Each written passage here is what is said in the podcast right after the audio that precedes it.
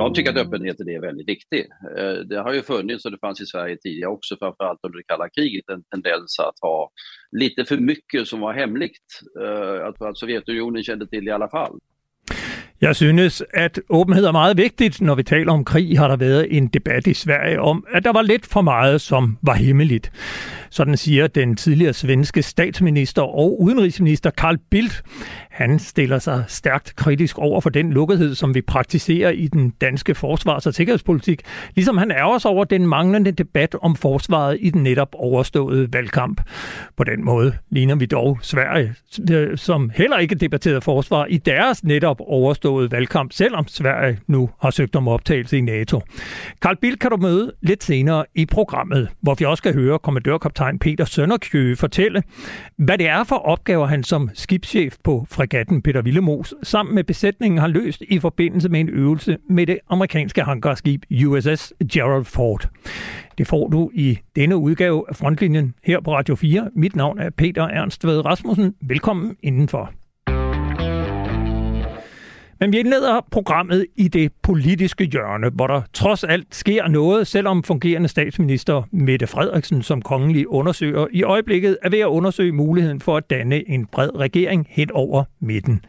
Mens det sker, ligger stort set alt andet politisk stille, og dog onsdag trådte Folketinget sammen for at udpege en ny formand, og det blev helt uden dramatik eller overraskelse Venstres tidligere forsvarsminister og nuværende kommitteret for hjemmeværnet Søren Gade. Jeg vil gøre mit yderste for at leve op til den tillid, som I her i dag har vist mig. Det gør jeg med bevidstheden om, at tillid jo er en skrøbelig størrelse. Tillid, det er en kapital, der hurtigt kan blive sat over styr. Ja, sådan sagde Søren Gade onsdag, da han fra Folketingets talerstol takkede for valget. Det var lørdag, at Venstre annoncerede Søren Gade som kandidat til embedet, og allerede samme dag gav fungerende statsminister Mette Frederiksen Socialdemokraternes fulde opbakning til Gades kandidatur, og derefter væltede støtteerklæringerne fra Folketingets partier ind. Det var dog ikke alle, som kunne se fidusen i at lade Søren Gade få det fine tillidshverv. Lørdag aften skrev den tidligere venstremand og nuværende radiovært og debattør Jarl Cordua på Facebook, citat: "Jeg hører til dem, der vanskeligt ser storheden i Søren Gades politiske indsats. Det er muligt, at Venstre og Socialdemokraterne er ligeglade med fortiden, men så må medierne til bunds i denne gamle sag, inden han indtager den næsthøjeste post i kongeriget på onsdag." Jeg vil gerne have haft Jarl Cordua i studiet, men han sender i øjeblikket selv Cordua Steno på 24/7, og jeg ringede derfor til ham i går og spurgte, hvad problemet egentlig er med Søren Gade. At hans politiske karriere har været noget mere broget, end jeg synes, den blev præsenteret af medierne, hvor han fremstillet som altid skuttermand, som alle folk er så glade for, og også politiske modstandere roser for det ene og det andet. Nu er det jo noget tid siden, han har været minister, og han har faktisk været ind og ud af Folketinget, så jeg er så lidt usikker på, hvorfor han skulle være, hvad der er så rosværdigt. Også hans afgang som minister især tilbage i 2010, det er altså 12 år siden. Det var os, der kan huske den tid. Vi kan jo huske en minister, som var forfulgt af diverse sager.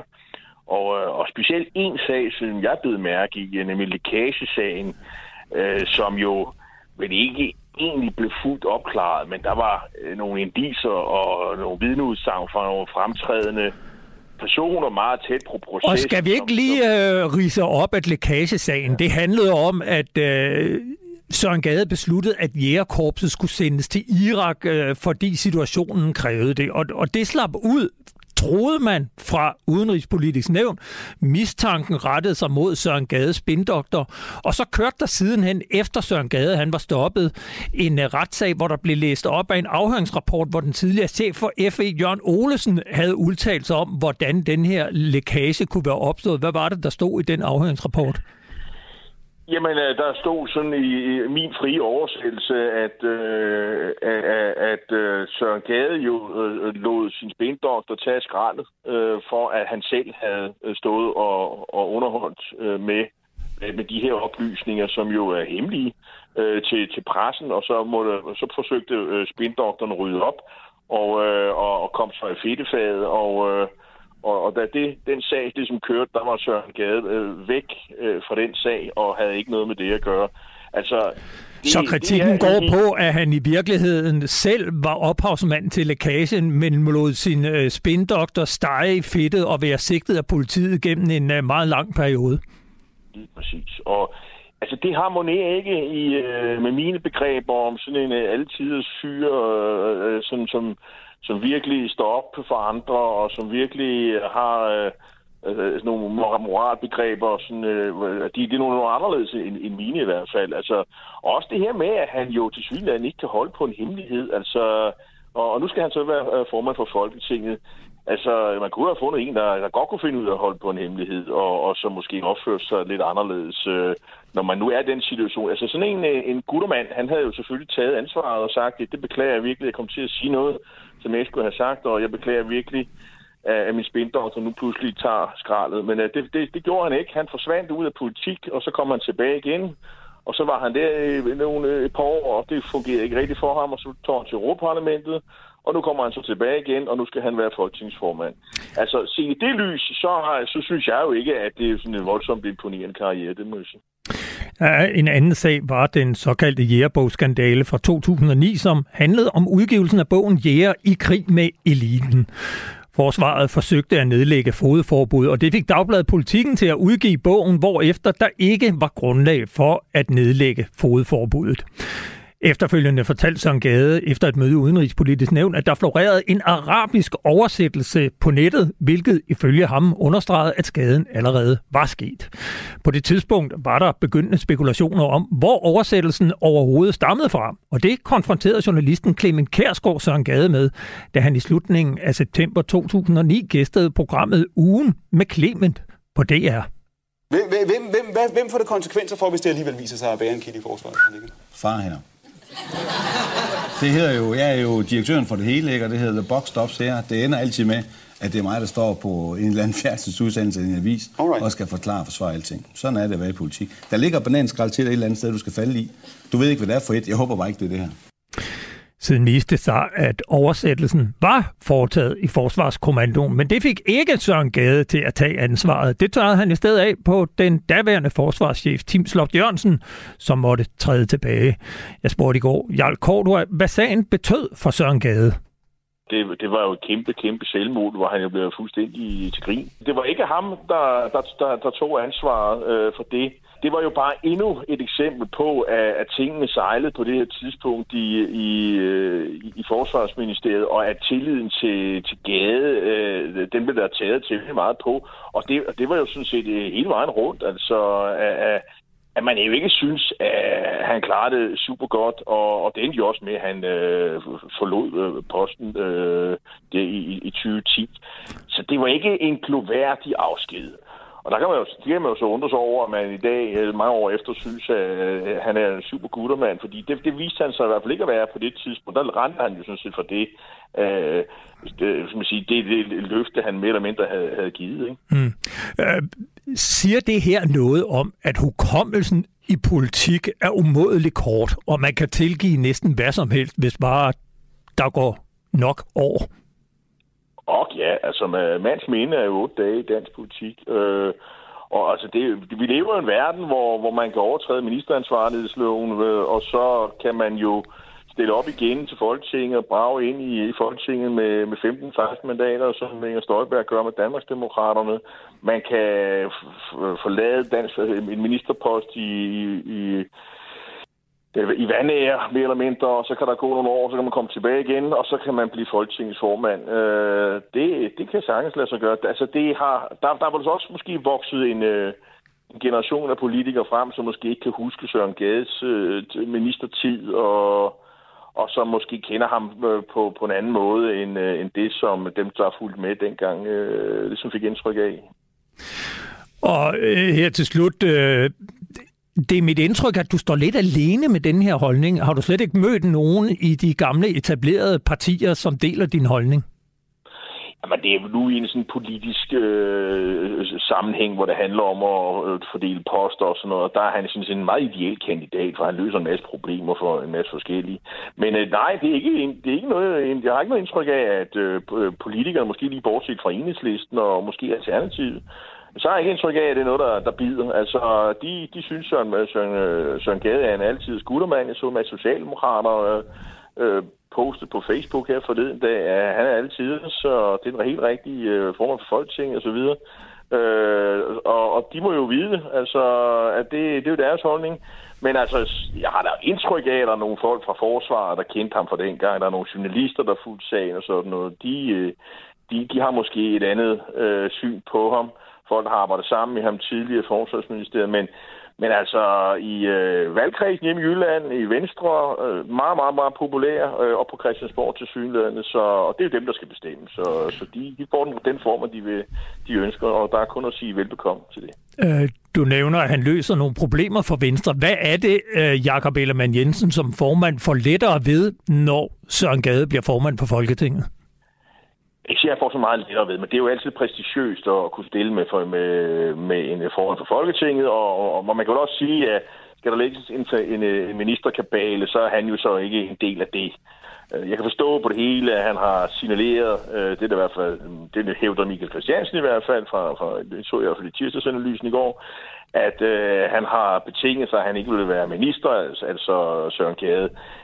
Det er jeg måske ikke tvivler måske en lille smule på. Men hvis, kan man sige, at det alligevel forholdt sig anderledes, at han faktisk var interesseret i at blive minister, så indgår han i hvert fald ikke i nogen ministerkabale. Og derved er han også langt væk fra og skal man sige, hemmelige oplysninger, som han kan gå og underholde med, som han gjorde der for 12 år siden, da han var minister. Tak fordi jeg måtte ringe til dig. Velkommen. Ja, vi har naturligvis tilbudt Søren Gade at svare på Jarl Corduas kritik, men det har han ikke ønsket.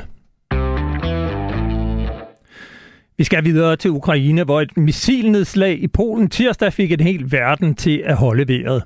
Havde russiske missiler virkelig ramt et NATO-land, og hvordan ville NATO reagere? Det ser vi på lige om lidt, men vi indleder med at kigge på den sabotage, som ramte de to gasrørledninger Nord Stream 1 og 2 i Østersøen tæt på Bornholm mandag den 26. september.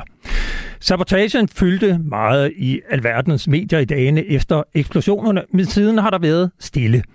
Efterforskningen er mørkelagt, og udover nogle svenske droneoptagelser af ødelæggelserne på havbunden foretaget af avisen Expressen, har der været ualmindeligt stille. Jeg har læst analyserne og argumenterne for, at Rusland står bag for at skabe frygt for yderligere sabotage mod det europæiske forsyningsnet og skabe splid NATO-landene imellem. Den analyse kan jeg på den ene side sagtens tilslutte mig. Det er helt klart en mulighed. Men når alle er enige om det samme synspunkt, kan det som journalist nogle gange være formålstjenestligt at se den anden vej og spørge, hvad ved vi egentlig? Virkeligheden er, at vi ikke aner, hvem der stod bag sabotagen, og derfor bliver det spekulationer for os alle. Men vi ved, at USA løbende har været arg modstander af hele Nord Stream-projektet og beskyldt Tyskland for dobbeltmoral, fordi tyskerne på den ene side ønskede USA's beskyttelse i NATO og samtidig købte op imod 70% af deres livsnødvendige gasforsyninger i Rusland. Da Nord Stream 2 var under opførelse, voksede den amerikanske kritik, og da den nye kansler Olaf Scholz den 7. februar besøgte præsident Biden i Det Hvide Hus, svarede Biden sådan her, da en tysk journalist spurgte ham om Nord Stream 2. If Russia invades, that means tanks or troops crossing the border of Ukraine again. Then there will be no longer Nord Stream 2. We will bring an end to it. Hvis Rusland invaderer, det vil sige med kampvogne og tropper over grænsen til Ukraine igen, så vil der ikke længere være nogen Nord Stream 2. Vi vil afslutte den, sagde han, og blev som opfølgende spørgsmål spurgt om, hvordan han ville sikre det. We will, I promise you, we'll be able to do it. Jeg lover dig, vi vil være i stand til at gøre det, sagde Joe Biden altså den 7. februar, bare 2 uger inden Rusland indledte sin invasion. I månederne op til sprængningen havde amerikanerne amfibiehangarskibet USS Kearsarge deployeret i Østersøen sammen med landingsfartøjerne USS Arlington og USS Gunston Hall. Ombord må vi formode, at amerikanerne havde alt det udstyr, der skal til at gennemføre en sprængning. På den baggrund skrev jeg tirsdag i en analyse på forsvarsmediet Olfi, at meget taler for, at amerikanerne stod bag sabotagen mod gasrørledningerne i Østersøen. Og så skal jeg ellers love for, at jeg blev sagt imod. Min analyse var direkte uansvarlig. Den var under Olfis niveau. Jeg blev kaldt sølvpapirshat, konspirationsteoretiker og beskyldt for at gå Putins ærne. Nu kan jeg byde velkommen til dig, Jens Worning, udenrigskommentator på Kristeligt Dagblad og direktør i kommunikationsbureauet Policy Group med en fortid som generalkonsul i Sankt Petersborg. Velkommen til. Tak skal du have. Indledningsvis kunne jeg godt tænke mig at spørge dig, hvad tror du er årsagen til, at sådan en analyse i den grad får folk til tastaturerne? Jamen, det handler jo lidt om sympatier og antipatier. Vi er i en krig i øjeblikket, og man skal stille sig på den rigtige side af historien. Så jeg tror, det er det handler om. Men når vi ser på det her, så må vi bare sige, at som du selv er inde på, vi ved ikke noget. Jeg har selv skrevet en analyse i Kristeligt Dagblad, hvor jeg siger, at det mest sandsynlige er, at det er en russisk operation, og det er med henblik på at vise, at man kan klippe ting over ned på havbunden over for os. Når man så siger, at det er en russisk operation, så er det jo så spørgsmålet, er det her en beslutning, der går helt til toppen, eller er der aktører i det russiske system, der agerer på egen hånd? Hvis det sidste er tilfældet, så er det jo rigtig, rigtig interessant på, hvad der foregår der. Men som du siger, vi ved ikke endnu, hvem det er der. Men det er rigtigt.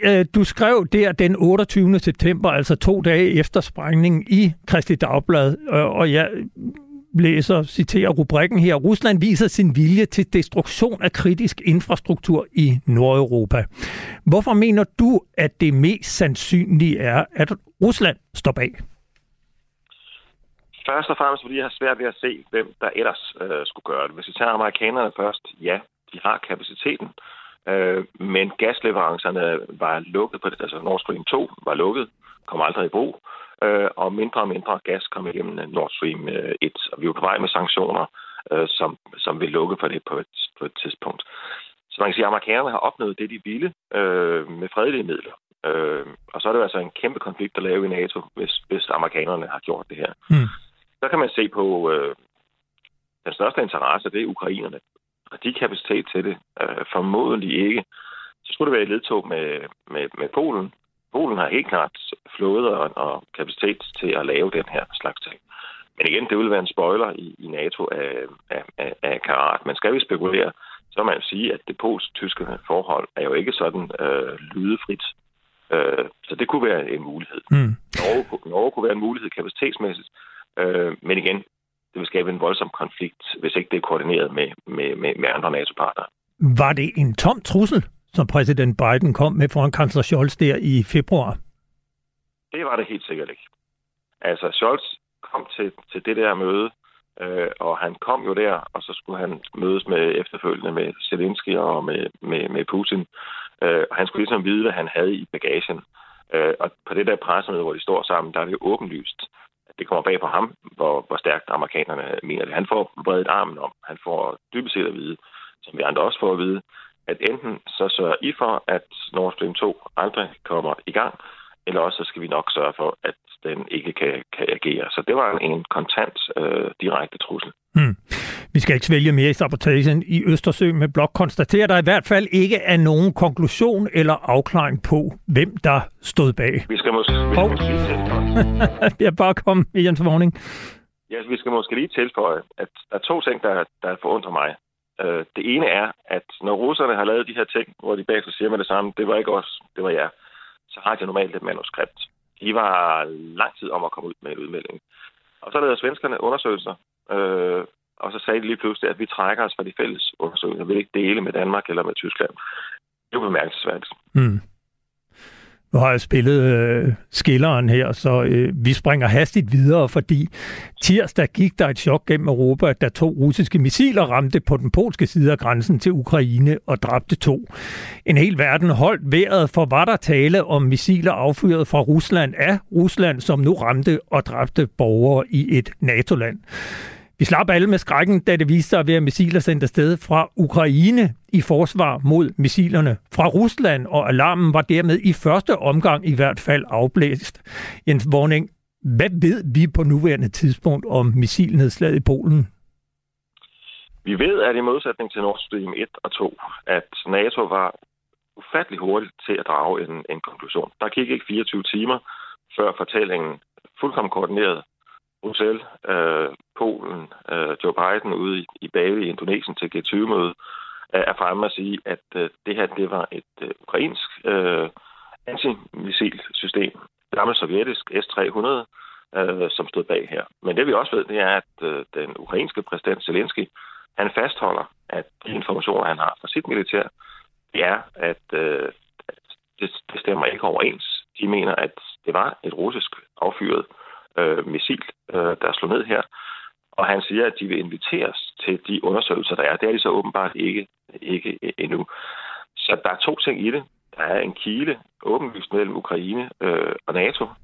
Det andet så helt tydeligt, det er, at for NATO handlede det her om at få lagt den her ned med det samme for at undgå en konflikt med Rusland. Og her får vi et indblik som ind bag hvad skal man sige, korridorerne.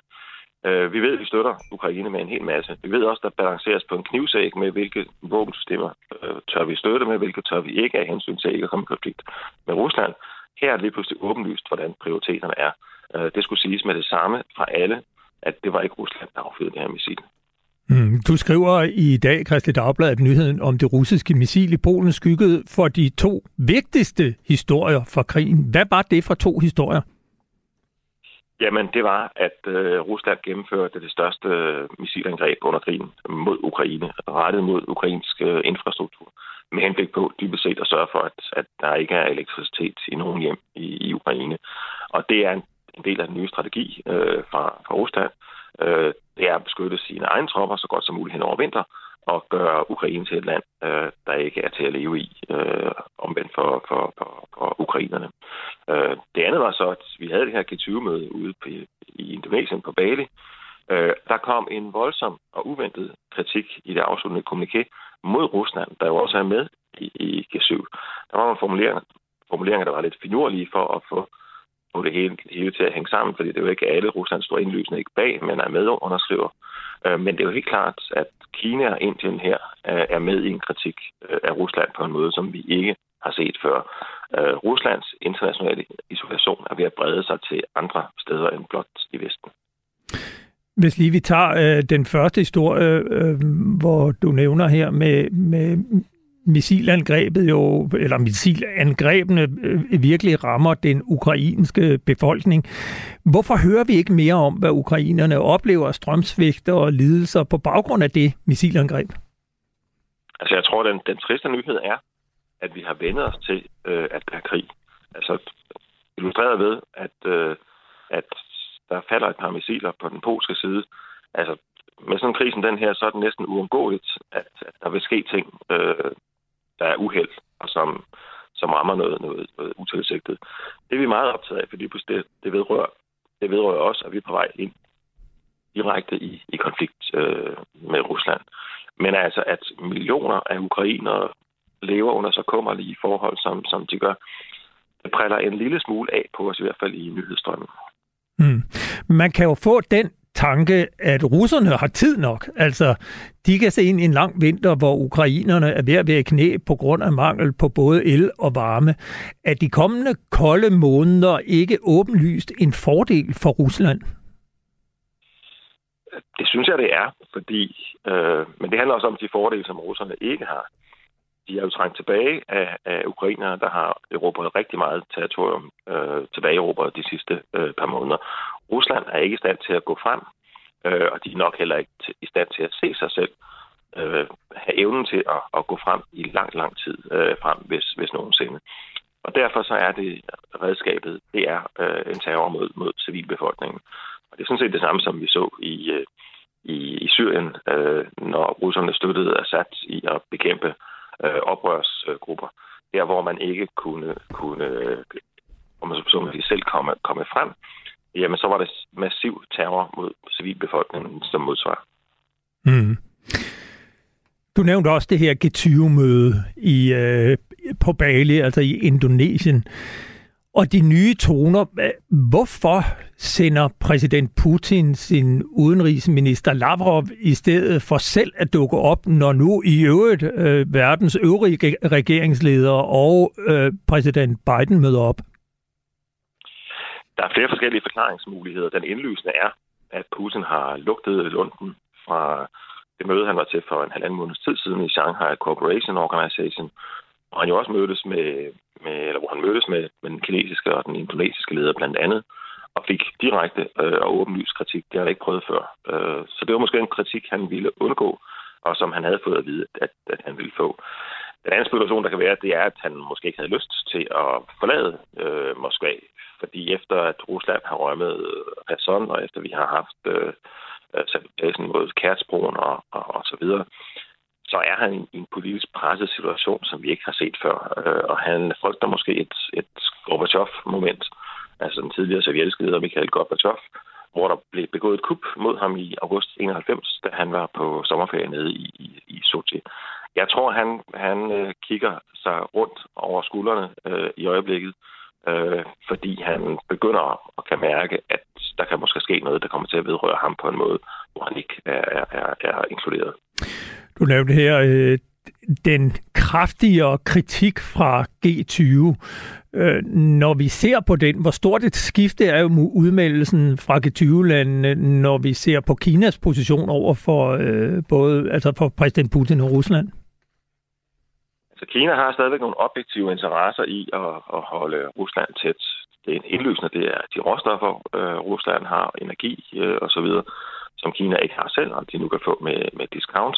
Men de har også en interesse i, at USA ikke alene koncentrerer sig om Kina, at Rusland binder ressourcer i Europa, og USA's opmærksomhed er en strategisk fordel for Kina. Men når det er sagt, så krigen har en række ulemper for Kina. Og jeg synes, vi kan se her den sidste uges tid, at både fra asiatisk, men også fra amerikansk side, og til begge parter i krigen, der er anbefalingen af, at nu skal krigen stoppe, og vi skal til at lave forhandlinger. Det bliver tydeligere og tydeligere. Det er ikke sagt åbenlyst til Putin for alvor, men jeg tror, at han på vandrørene til Indien og Kina og Tyrkiet for at vide, nu skal I begynde at forhandle. Og der går jo også rygter om, at Zelensky får det samme at vide fra amerikansk, britisk og tysk side. Mm. Du lytter til Frontlinjen på Radio 4 med Peter Ernstved Rasmussen. Vi har tidligere talt med dig, Jens Worning, om den langsommelighed, som vi har i Danmark med henblik på at nå de 2% af BNP.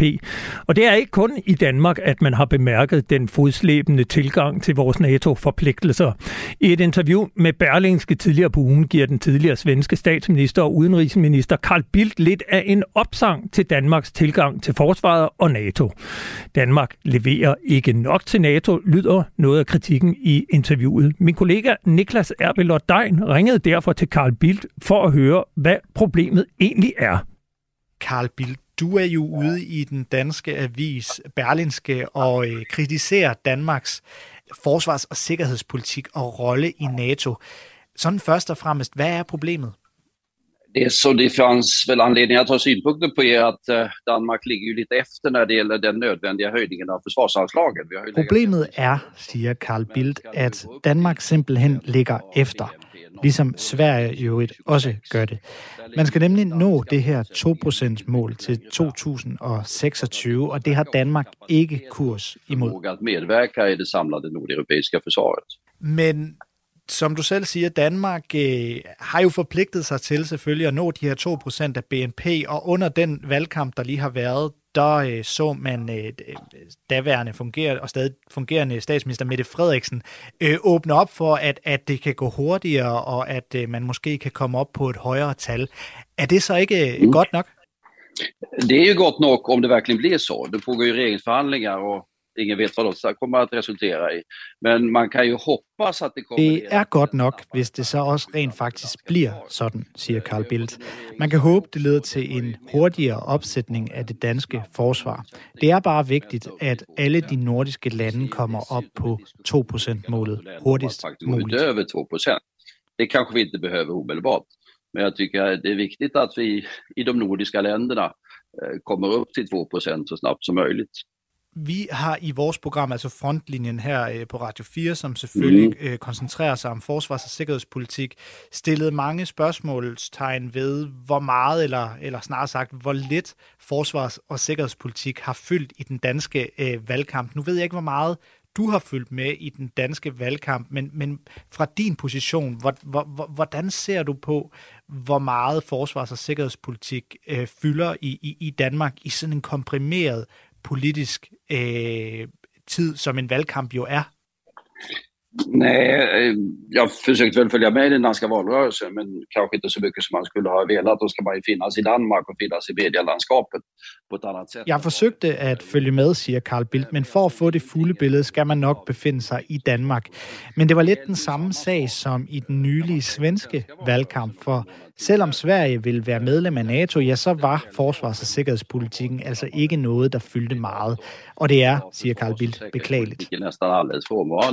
Det är beklagligt, men det tenderar att bli så i valrörelser att det blir de överhängande eller påträngande inrikespolitiska frågeställningarna som dominerar. For at vende tilbage til noget af det, du sagde før, hvorfor tror du så, det er så, skal vi kalde det farligt i Danmark at sætte det her højt på dagsordenen?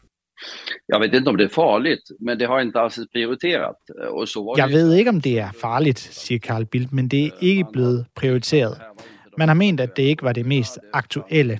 Men jeg vil holde fast i, at vi efter krigen befinder os i en ny situation rent sikkerhedsmæssigt, og det må komme højere op på den politiske dagsorden. Vi befinder os i en ny situation sikkerhedsmæssigt i Europa, og då måste vi i vores respektive lande se til, at de her frågorna kommer højere op på den politiske dagsordningen.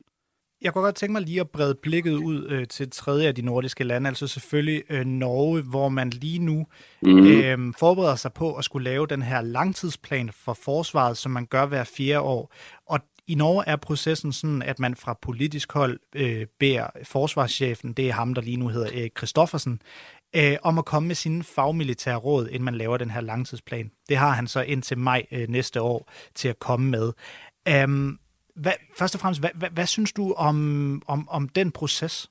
Det er en proces i Norge, som ofte har ledet til en ret betydande politisk debatt kring detta. Den svenska processen är ju snarlik, inte identisk, men snarlik. Her har man jo då bedt øverbefalhaveren at komme ind med...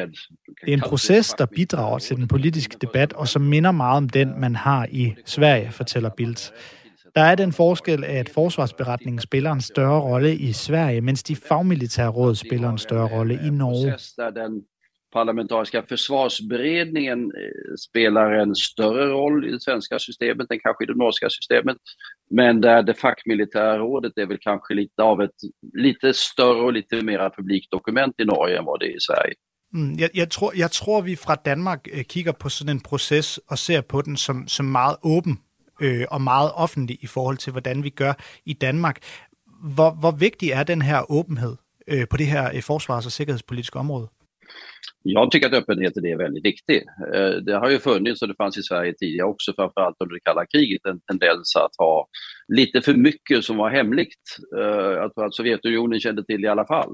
Och då var det mer en hemlig... Åbenhed er meget vigtigt, siger Carl Bildt.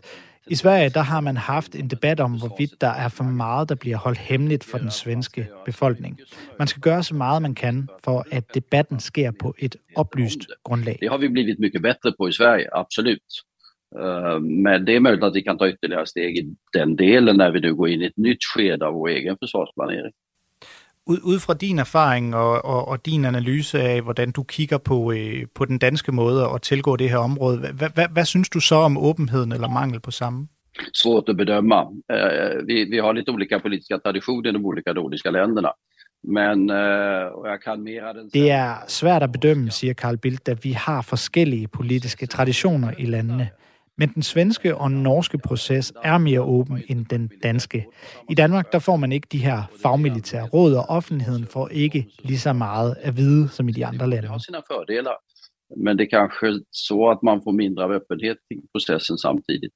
Og så lige her til sidst for at vende tilbage til noget af det indledningsvise. Altså nu har Danmark lige haft et valg, og nu er en regering ved at konstituere sig. Hvordan det ender, det får vi. Ja, der kan gå noget tid endnu, men når der på et tidspunkt er en regering, der konstituerer sig i Danmark, og uanset hvordan den så ender med at se ud, hvad vil du så foreslå, at Danmark gjorde på det sikkerheds- og forsvarspolitiske område for at prioritere det højere? Ja, det viktiga blir ju vad den nya regeringen har att säga vad gäller uppnåendet av 2%-målet. Det sätter ju ramen och möjligheterna. Sen tycker jag ju att det är viktigt att vi nu... Det är bara viktigt att uppnå det här 2%-mål av BNP. Det är viktigt, liksom en fælles nordeuropæisk dialog är vigtig. Det er nødvendigt for forskellige strukturer på det forsvars- og sikkerhedspolitiske niveau blandt Norden og også Baltikum. Väldigt mycket annat i hela det nordeuropeiska området. Och då är det rimligt eller nödvändigt att vi har en mycket tätare säkerhets- och försvarspolitisk dialog mellan alla de nordiska huvudstäderna och de baltiska också för den delen. Hvilke konsekvenser kan det egentlig få for Danmark, hvis man ikke, så at sige, speeder den her proces op? Ja, vi har ju haft en situation egentligen om man tittar tillbaka under de senaste 10-15 åren där vi har haft ju snabbare processer av samarbete i Norden mellan Sverige. När man tänker över det har vi ju haft en situation i 10-15 år, hvor det har været muligt med hurtigere processer blandt de andre nordiske lande end Danmark. Men det er, fortæller Carl Bildt, en mulighed for Danmark at intensivere de nordiske komponenter i sin sikkerhedspolitik ved at kigge på, hvad de andre nordiske lande har gjort. Tycker jag intensifiera den nordiska komponenten i sin säkerhetspolitik på det sätt som andra nordiska länder har gjort. Det var altså den svenske tidligere statsminister og udenrigsminister Carl Bildt, som min kollega Nicklas Erbillor Degn havde talt med på baggrund af et længere interview i Berlingske, hvor Bildt altså også kritiserer den danske tilgang til forsvars- og sikkerhedspolitik. Og jeg har jo stadig dig, Jens Worning, med sikkerhedspolitisk kommentator fra Kristeligt Dagblad. Vi hører Bildt sige, at der er en anden politisk tradition omkring åbenheden. Og tilgangen til forsvarspolitik, den kan være anderledes i Danmark, end den er i Sverige og Norge. Har han en pointe? Han har i allerhøjeste grad en pointe. Og Danmark har altså helt grundlæggende vores track record. Vi har ingen troværdighed. Der er ikke i forhold til vores broderfolk i Norden og i forhold til NATO. Putin annoncerede Krim, så havde NATO om efteråret, eller sensommeren, det berømte topmøde i Wales, hvor at det her med de 2%... Ja, der var du helt tilbage i 2014. 2014, ja. Det stod fast. Og der kom vi ned, Thorning var leder af regeringen på det tidspunkt, og sagde, at vi forpligter os til, vi lover det højt og helligt, at minimum en af vores fregatter skal udstyres med en radar, der kan indgå i NATO's missilforsvar. Den radar findes ingen steder endnu på nogen fregat. Altså, og det er altså til 8 år siden. Så lavede vi forrige forsvarsforlig, ikke fordi vi var bange for Putin, men fordi vi var bange for USA's præsident Trump, og vi forsøgte at finde så mange midler, som vi kunne. Vi forsøgte også at tælle midler uden for forsvarets budget med, hvis vi ligesom kunne få det til at ligne, at vi var på vej mod 2%. Og hele forrige forsvarsforlig handler om, at vi er på vej, uden at man med det når i mål med de 2%. Og den nationale kompromis, som blev indgået i foråret, har også det med, at vi skal nå de 2% en gang så langt ude i fremtiden, at verden kan nå at forandre sig mange gange inden da. Ja, det er jo i 2033, vi skal nå 2%, og ifølge NATO's opgørelse, så når vi i år op på at bruge 1,39% af BNP på forsvar. Han taler her både om åbenhed, men også den her vilje til at nå de 2%. Tror du, at Sveriges forventelige indtræden i NATO kan rykke på vores hastighed og måske endda ligefrem vilje til at tale mere åbent omkring vores forsvars- og sikkerhedspolitik? Vi kommer i hvert fald under pres, fordi Norge er med i NATO. Finland og Sverige forventer vi kommer med. Tyskland er naturligvis med, Polen også, de baltiske lande også. Det er landene omkring Østersøen, som skal passe på Østersøen og dele opgaverne der. Og hvis vi står som dem, der hverken kan leverer på budget eller på implementeringen, hvad vi også er dårlige til, så står vi i en meget presset politisk situation. Carl Bildt, han anbefaler, at vi øger samarbejdet, og han nævner også på et tidspunkt, at han godt kunne se et luftforsvarssamarbejde mellem Danmark og Sverige. Ser du en mulighed for, at vi kan øge samarbejdet med svenskerne, efter at de igen forventeligt bliver optaget i NATO? Altså, det må vi nærmest være forpligtet til, fordi netop altså i forhold til Rusland... og vi skal kigge på det rigtig lange sigt, der har vi et fælles ansvar for at ligesom stå for sikkerheden i Østersøen. Og det kræver naturligvis koordinering. Mm. I er begge enige, at forsvars- og sikkerhedspolitik ikke fyldte meget i valgkampen. Han virker også lidt overbærende eller forstående for, at det simpelthen bare er realiteten, at det ikke bliver prioriteret lige så højt. Er det ikke også meget forståeligt, når Carl Bildt sætter det sådan op, og vi taler om den overståede valgkamp? Jeg er lidt uenig. Under normale forhold, så vil jeg nok være enig.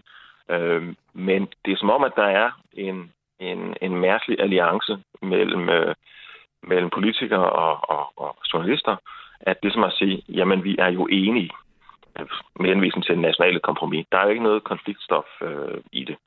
Altså, politikerne er også enige om, at sundhedsområdet skal prioriteres, men de er ikke enige om, hvordan.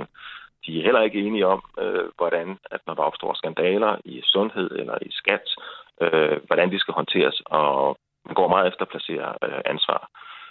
Forsvaret har så store implementeringsproblemer og styringsproblemer, at man har skandaler på højde med de største skandaler inden for sundhed og skat. Og det når ligesom ikke en offentlighed. Det burde være et område, som politikerne har lyst til at diskutere, og som journalisterne har lyst til at give offentligheden indsigt i. Men når ikke mere, Jens Worning, udenrigskommentator på Kristeligt Dagblad. Jeg vil sige tusind tak, fordi du var med i dag. Velbekomme.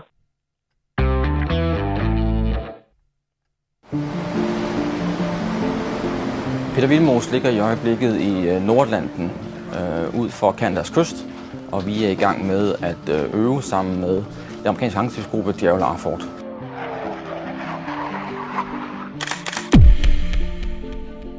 Det er vigtigt, at Peter Willemoes deltager i angrebsgruppen for at tydeliggøre det kollektive forsvar af Nordlanden og for at sikre Danmarks evner til fortsat at operere sammen med amerikanske hangarskib. Vi træner forsvaret af hangarskibet og luftoperationer, og det gør vi blandt andet ved at sikre, at vi kan holde luftrummet, bygge billedet omkring hangarskibet og dermed forsvare det, hvis der skulle komme trusler mod det. Ja, sådan her lød det på forsvarets Facebook-side for 2 uger siden, da den danske fregat Peter Willemoes sejlede med det amerikanske hangarskib USS Gerald R. Ford. Hangarskibet er USA's nyeste og det første i sin skibsklasse. Det måler 333 meter, er fremdrevet af 2 atomreaktorer, kan sejle 30 knob og har en besætning på over 6.000 mand. Gerald Ford er den mest slagkraftige militære kapacitet i verden, og den er netop nu i gang med sin første deployering over Atlanterhavet. Her er den altså blevet eskorteret af den danske fregat, og jeg fik i går lejlighed til at tale med kommandørkaptajn Peter Sønderkjøge, som er chef på Peter Willemoes. Jamen, jeg sidder på mit lokal eller på kontoret på Peter Willemoes. Og hvor er I henne lige nu? Lige nu ligger vi ligger faktisk i Plymouth på den sydøstligste kyst af England, hvor vi lige er i gang med noget træning sammen med vores søsterenhed Fregatten Peter Willemoes. Vi er det træthed, som vi siger. Vi sejlede fra hangarskibsgruppen med Gerald Ford her i søndags, da vi var færdige med den fælles øvelse Silent Bulldovine, som hangarskibsgruppen har kørt i sidste uge. Og kan du ikke fortælle lidt om den mission? I indledte med et besøg i USA. Hvornår var I der, og hvad er det så, I har lavet sammen med Gerald Ford? Jamen, vi sejlede til den amerikanske østkyst og havde et havneophold i New York, og så sejlede vi derfra ud og mødte amerikanerne med hangarskibsgruppen, altså med Gerald Ford i spidsen. Vi lå i New York for blandt andet at lave noget noget samarbejde med ambassaden i New York, og har også trænet med to hollandske skibe på vej over til USA's østkyst, som også indgik i hangarskibsgruppen. Hangarskibsgruppen består jo, som den altid gør, af hangarskibet selv, og så nogle amerikanske eskortenheder. Og så på den tur her var der så klippet et relativt stort antal ikke-amerikanske eskortenheder på. En kanadier, os selv, en franskmand, til sidst en tysker og to hollændere også. Og jeg er spanier. Så det var en sådan stor multinational samarbejde omkring opgaven, som hangarskibsgruppen skulle løse. Ikke? Og fortæl, hvad er det så for en opgave, Peter Willemoes løser i forbindelse med sådan en øvelse? Men det vi gør, og så er vi sådan nede i sådan hele praktikken omkring et hangarskib. Og det er jo, at hangarskibet er jo som man nu har billedet af det, er jo en sejlende flyveplads, en sejlende flyvestation, og den er jo optimeret til det, altså til at kunne sende fly i luften og sende dem ud omkring hangarskibet, ind over land, ind over de havområder, som hangarskibsgruppen ønsker at afsøge og eventuelt nedkæmpe mål i. Men hangarskibet er i sig selv jo meget sårbart mod andre trusler. Og det kan altså være fra luften, altså fra missiler, fra andre fly eller fra andre. Der kom et lille hul her. Er du stadig med? Nej, det var Peter Sønderkjøge ikke. Men jeg fik forbindelse igen. nu prøver jeg på mobiltelefonen, og det er sådan lige på kanten af dækningen, tror jeg. Men jeg håber, det går. Det lyder OK herfra i hvert fald. Okay, det er godt. Og du nåede at fortælle lidt om, hvad det gik ud på, altså at det at sejle med et hangarskib, og hvad et hangarskib jo i virkeligheden er, en sejlende lufthavn eller en flybase. Ja. Og det vi jo så gør som eskortenheder er jo så at beskytte hangarskibet mod de trusler, der jo er til søs, og det er jo så kan jo så godt være missiltrusler fra fly eller skibe, ikke? Og det kan være trusler på ubåden, og det er jo så noget, som vi så sammen med hangarskibet sørger for at beskytte dem mod, og det kræver jo så også noget integration og noget samtræning mellem os. Det er noget, som kræver noget træning. Og hvor længe har I trænet, og kan du gå lidt mere ind i, hvad det så går ud på? Altså, jeg tænker sådan helt, kan du sige, hvor stor en afstand ligger man i forhold til sådan et hangarskib? Altså, kan det være flere sømil, man ligger væk, eller ligger man egentlig, så man hele tiden har en nogenlunde kan se skibet, eller hvordan foregår det? Ja, altså, det, vi ligger sådan, det er jo lidt af, hvilke opgaver der er, skulle jeg til at sige, vi har så helt konkret på Peter Willemoes for eksempel. Så vil det jo afhænge lidt af, hvad opgaven er lige til os på det tidspunkt. Hvilken opgave har I haft? Ja, men det har primært drejet sig om at overvåge luftrummet omkring hangarskibet. Og det gør man jo så får man fordelt eskortenhederne rundt om hangarskibet, og så får man jo så en primær retning at holde øje med, ikke? Og så sikrer sig, at man identificerer alt, hvad der er i det, jeg skulle til at sige, i sådan et luftrumsafsnit, der så er. Men i det hele taget jo så at bidrage til, at det vi kalder billedet, ikke? Det, at man ved, hvad der foregår omkring hangarskibet, at det er klart, at man har identificeret, hvad der er. Nu siger jeg mål, men det er jo egentlig bare at identificere de potentielle trusler, der måtte komme, og det er jo så egentlig bare at holde øje med, om civiltrafik er, som civiltrafik nu er normalt er, altså lufttrafik og også skibstrafik på havet, ikke? Mm. Det er sådan det primære. Og vi ligger, altså tit og ofte er vi jo så langt væk, så vi ikke visuelt så fysisk kan se hangarskibet. Så har vi det så bare på radaren, ikke? Fordi vi jo så ligger ude og overvåger en stor afstand omkring det. Og så ligger der så også nogen på den anden side af hangarskibet. Og andre gange, så er man så tæt på, hvis der er andre opgaver, der tilsiger det, ikke? Hvor længe har sådan en øvelse varet? Selve øvelsen har vi afsluttet med en øvelse, der tog en uge, hvor vi også var inde og teste. Altså, så opdelte vi jo styrken op i en god og en mindre god side. og så skulle man prøve at teste forsvaret af hangarskibet, ikke? Men forud for det, så var der 14 dages optræning og sådan en indkøringsfase, hvor vi startede jo helt basalt med at sikre, at vi kunne tale med hinanden. Og det er jo både på, ja, som du og jeg gør nu, men jo også på linksystemer og så videre. Og så var der så nogle lidt mere avancerede integrationsøvelser, ikke? Herunder jo også logistiske ting, altså kan vi få tanket og sådan noget. Og det kan vi selvfølgelig, for det træner vi jo også derhjemme her i Europa efter NATO-standarder. Og så sluttede det jo så af med den her større øvelse her over, det med at være over Portugal på grund af vejret, som blev gennemført her i sidste uge. Så det har været rigtig fint og spændende og meget givende for os bestemt. Hvad får søværnet og hvad får du og besætningen på Peter Willemoes ud af at være med i sådan en samsejlads med et hangarskib som Gerald Ford? Jamen, men først og fremmest får vi jo bekræftet de kompetencer, vi har i søværnet i forvejen. Altså det, at vi sådan relativt nemt sådan plug and play kan integrere os med en hangarskibsgruppe. Og det er nu for det samme amerikansk den her gang, og det har det også været tidligere, og det har også været en fransk hangarskib og et britisk hangarskib, og det handler jo om, at både vi som eskorteenhed, men også hangarskibet og den øvrige gruppe jo har de og følger de standarder, som vi har i NATO. Og det er sådan det primære. Og derudover så har vi jo så også vist, at vi kan samarbejde, og vi også kan levere noget effekt i målet, hvis det skulle være nødvendigt på et tidspunkt. Og derudover så er der så hele sådan den mere overordnede tilkendegivelse af, at vi er en samlet styrke i hele NATO, som kan levere noget effekt. Og så er der bestemt heller ingen tvivl om, at det har jo været en klar prioritet af det, at det skulle ske i Nordlanden, ikke?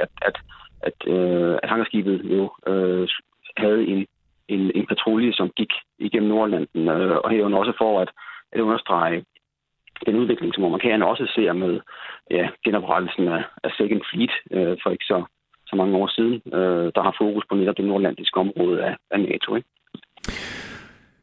Hvad har sådan været den største oplevelse? Har du sådan nogle personlige oplevelser? Har du været ombord på Gerald Ford, eller har du mødt nogle personer, eller har der været episoder, som har sat sig mere tydeligt end andet? Ja, vi var på en del af besætningen, har været ombord et meget begrænset omfang, desværre. Men det havde også noget at gøre med, hvad der var muligt med vejret. Og få folk frem og tilbage. Og jeg havde selv et mulighed for lige at se hangarskibet i begrænset omfang, da vi lå i Halifax i Canada her på starten af turen. Og det er jo en imponerende maskine, men jeg synes egentlig mest af alt, det er imponerende den logistik, der er bagved det. For det er jo et samfund af den store slags, som bliver drevet på den måde. Og også den logistik, der skal til for at drive det operativt, at få det til at fungere året rundt, alle årets dage, ikke? Men jeg vil sige sådan, på den personlige plan er faktisk det der egentlig sådan rører mig allermest, er egentlig, hvor fleksibelt og nemt det egentlig er at integrere sig i sådan en styrke. Altså der er ingen tvivl om, at vi har måske nogle lidt smule forskellige metoder for at komme til nå målet, men det at sejle sammen og arbejde sammen er usandsynligt smertefrit. Altså det fungerer meget, meget nemt, og vi ved godt, hvad vi vil med de ting. Og det gælder også i forhold til især de europæiske allierede, fordi dem arbejder vi sammen med noget oftere, og det er nærmest ligesom, at man møder gamle kollegaer fra arbejdspladsen tidligere, som man bare integrerer sig med i løbet af meget, meget kort tid. Og det er en stor professionel ting at få med, synes jeg. Jeg vil sige tusind tak, fordi at jeg kunne få lov at tale med dig. Tak fordi du ringede op. Om end det blev 2 omgange, så lykkedes det rigtig fint, og du er i hvert fald gået fint igennem. Jamen, velbekomme da. Ja, det var altså kommandørkaptajn Peter Sønderkjøge, chef på fregatten Peter Willemoes, som netop har været på øvelse med det amerikanske hangarskib Gerald Ford. Mere får du ikke fra Frontlinjen i denne omgang. Fik du ikke hørt det hele, kan du om en times tid finde hele programmet i Radio 4's app, hvor du også kan lytte til alle tidligere udgaver af Frontlinjen. Hvis du klikker på følg i din podcast player, så lander Frontlinjen direkte på din telefon hver torsdag lidt over middag. Denne udsendelse blev lavet i samarbejde med journalist Nicklas Erbillor Degn, og i regien sad Gabriel Blackman. Husk, at du kan skrive til os med ris, ros eller gode idéer til emner, som vi bør tage op på frontlinjen@radio4.dk. Du kan også lytte til alle tidligere programmer i Radio 4's app, som du kan downloade til din telefon. Tilbage er der bare at sige tak for i dag, og på glædelig genhør på næste tirsdag, hvor vi igen sender kl. 11:05.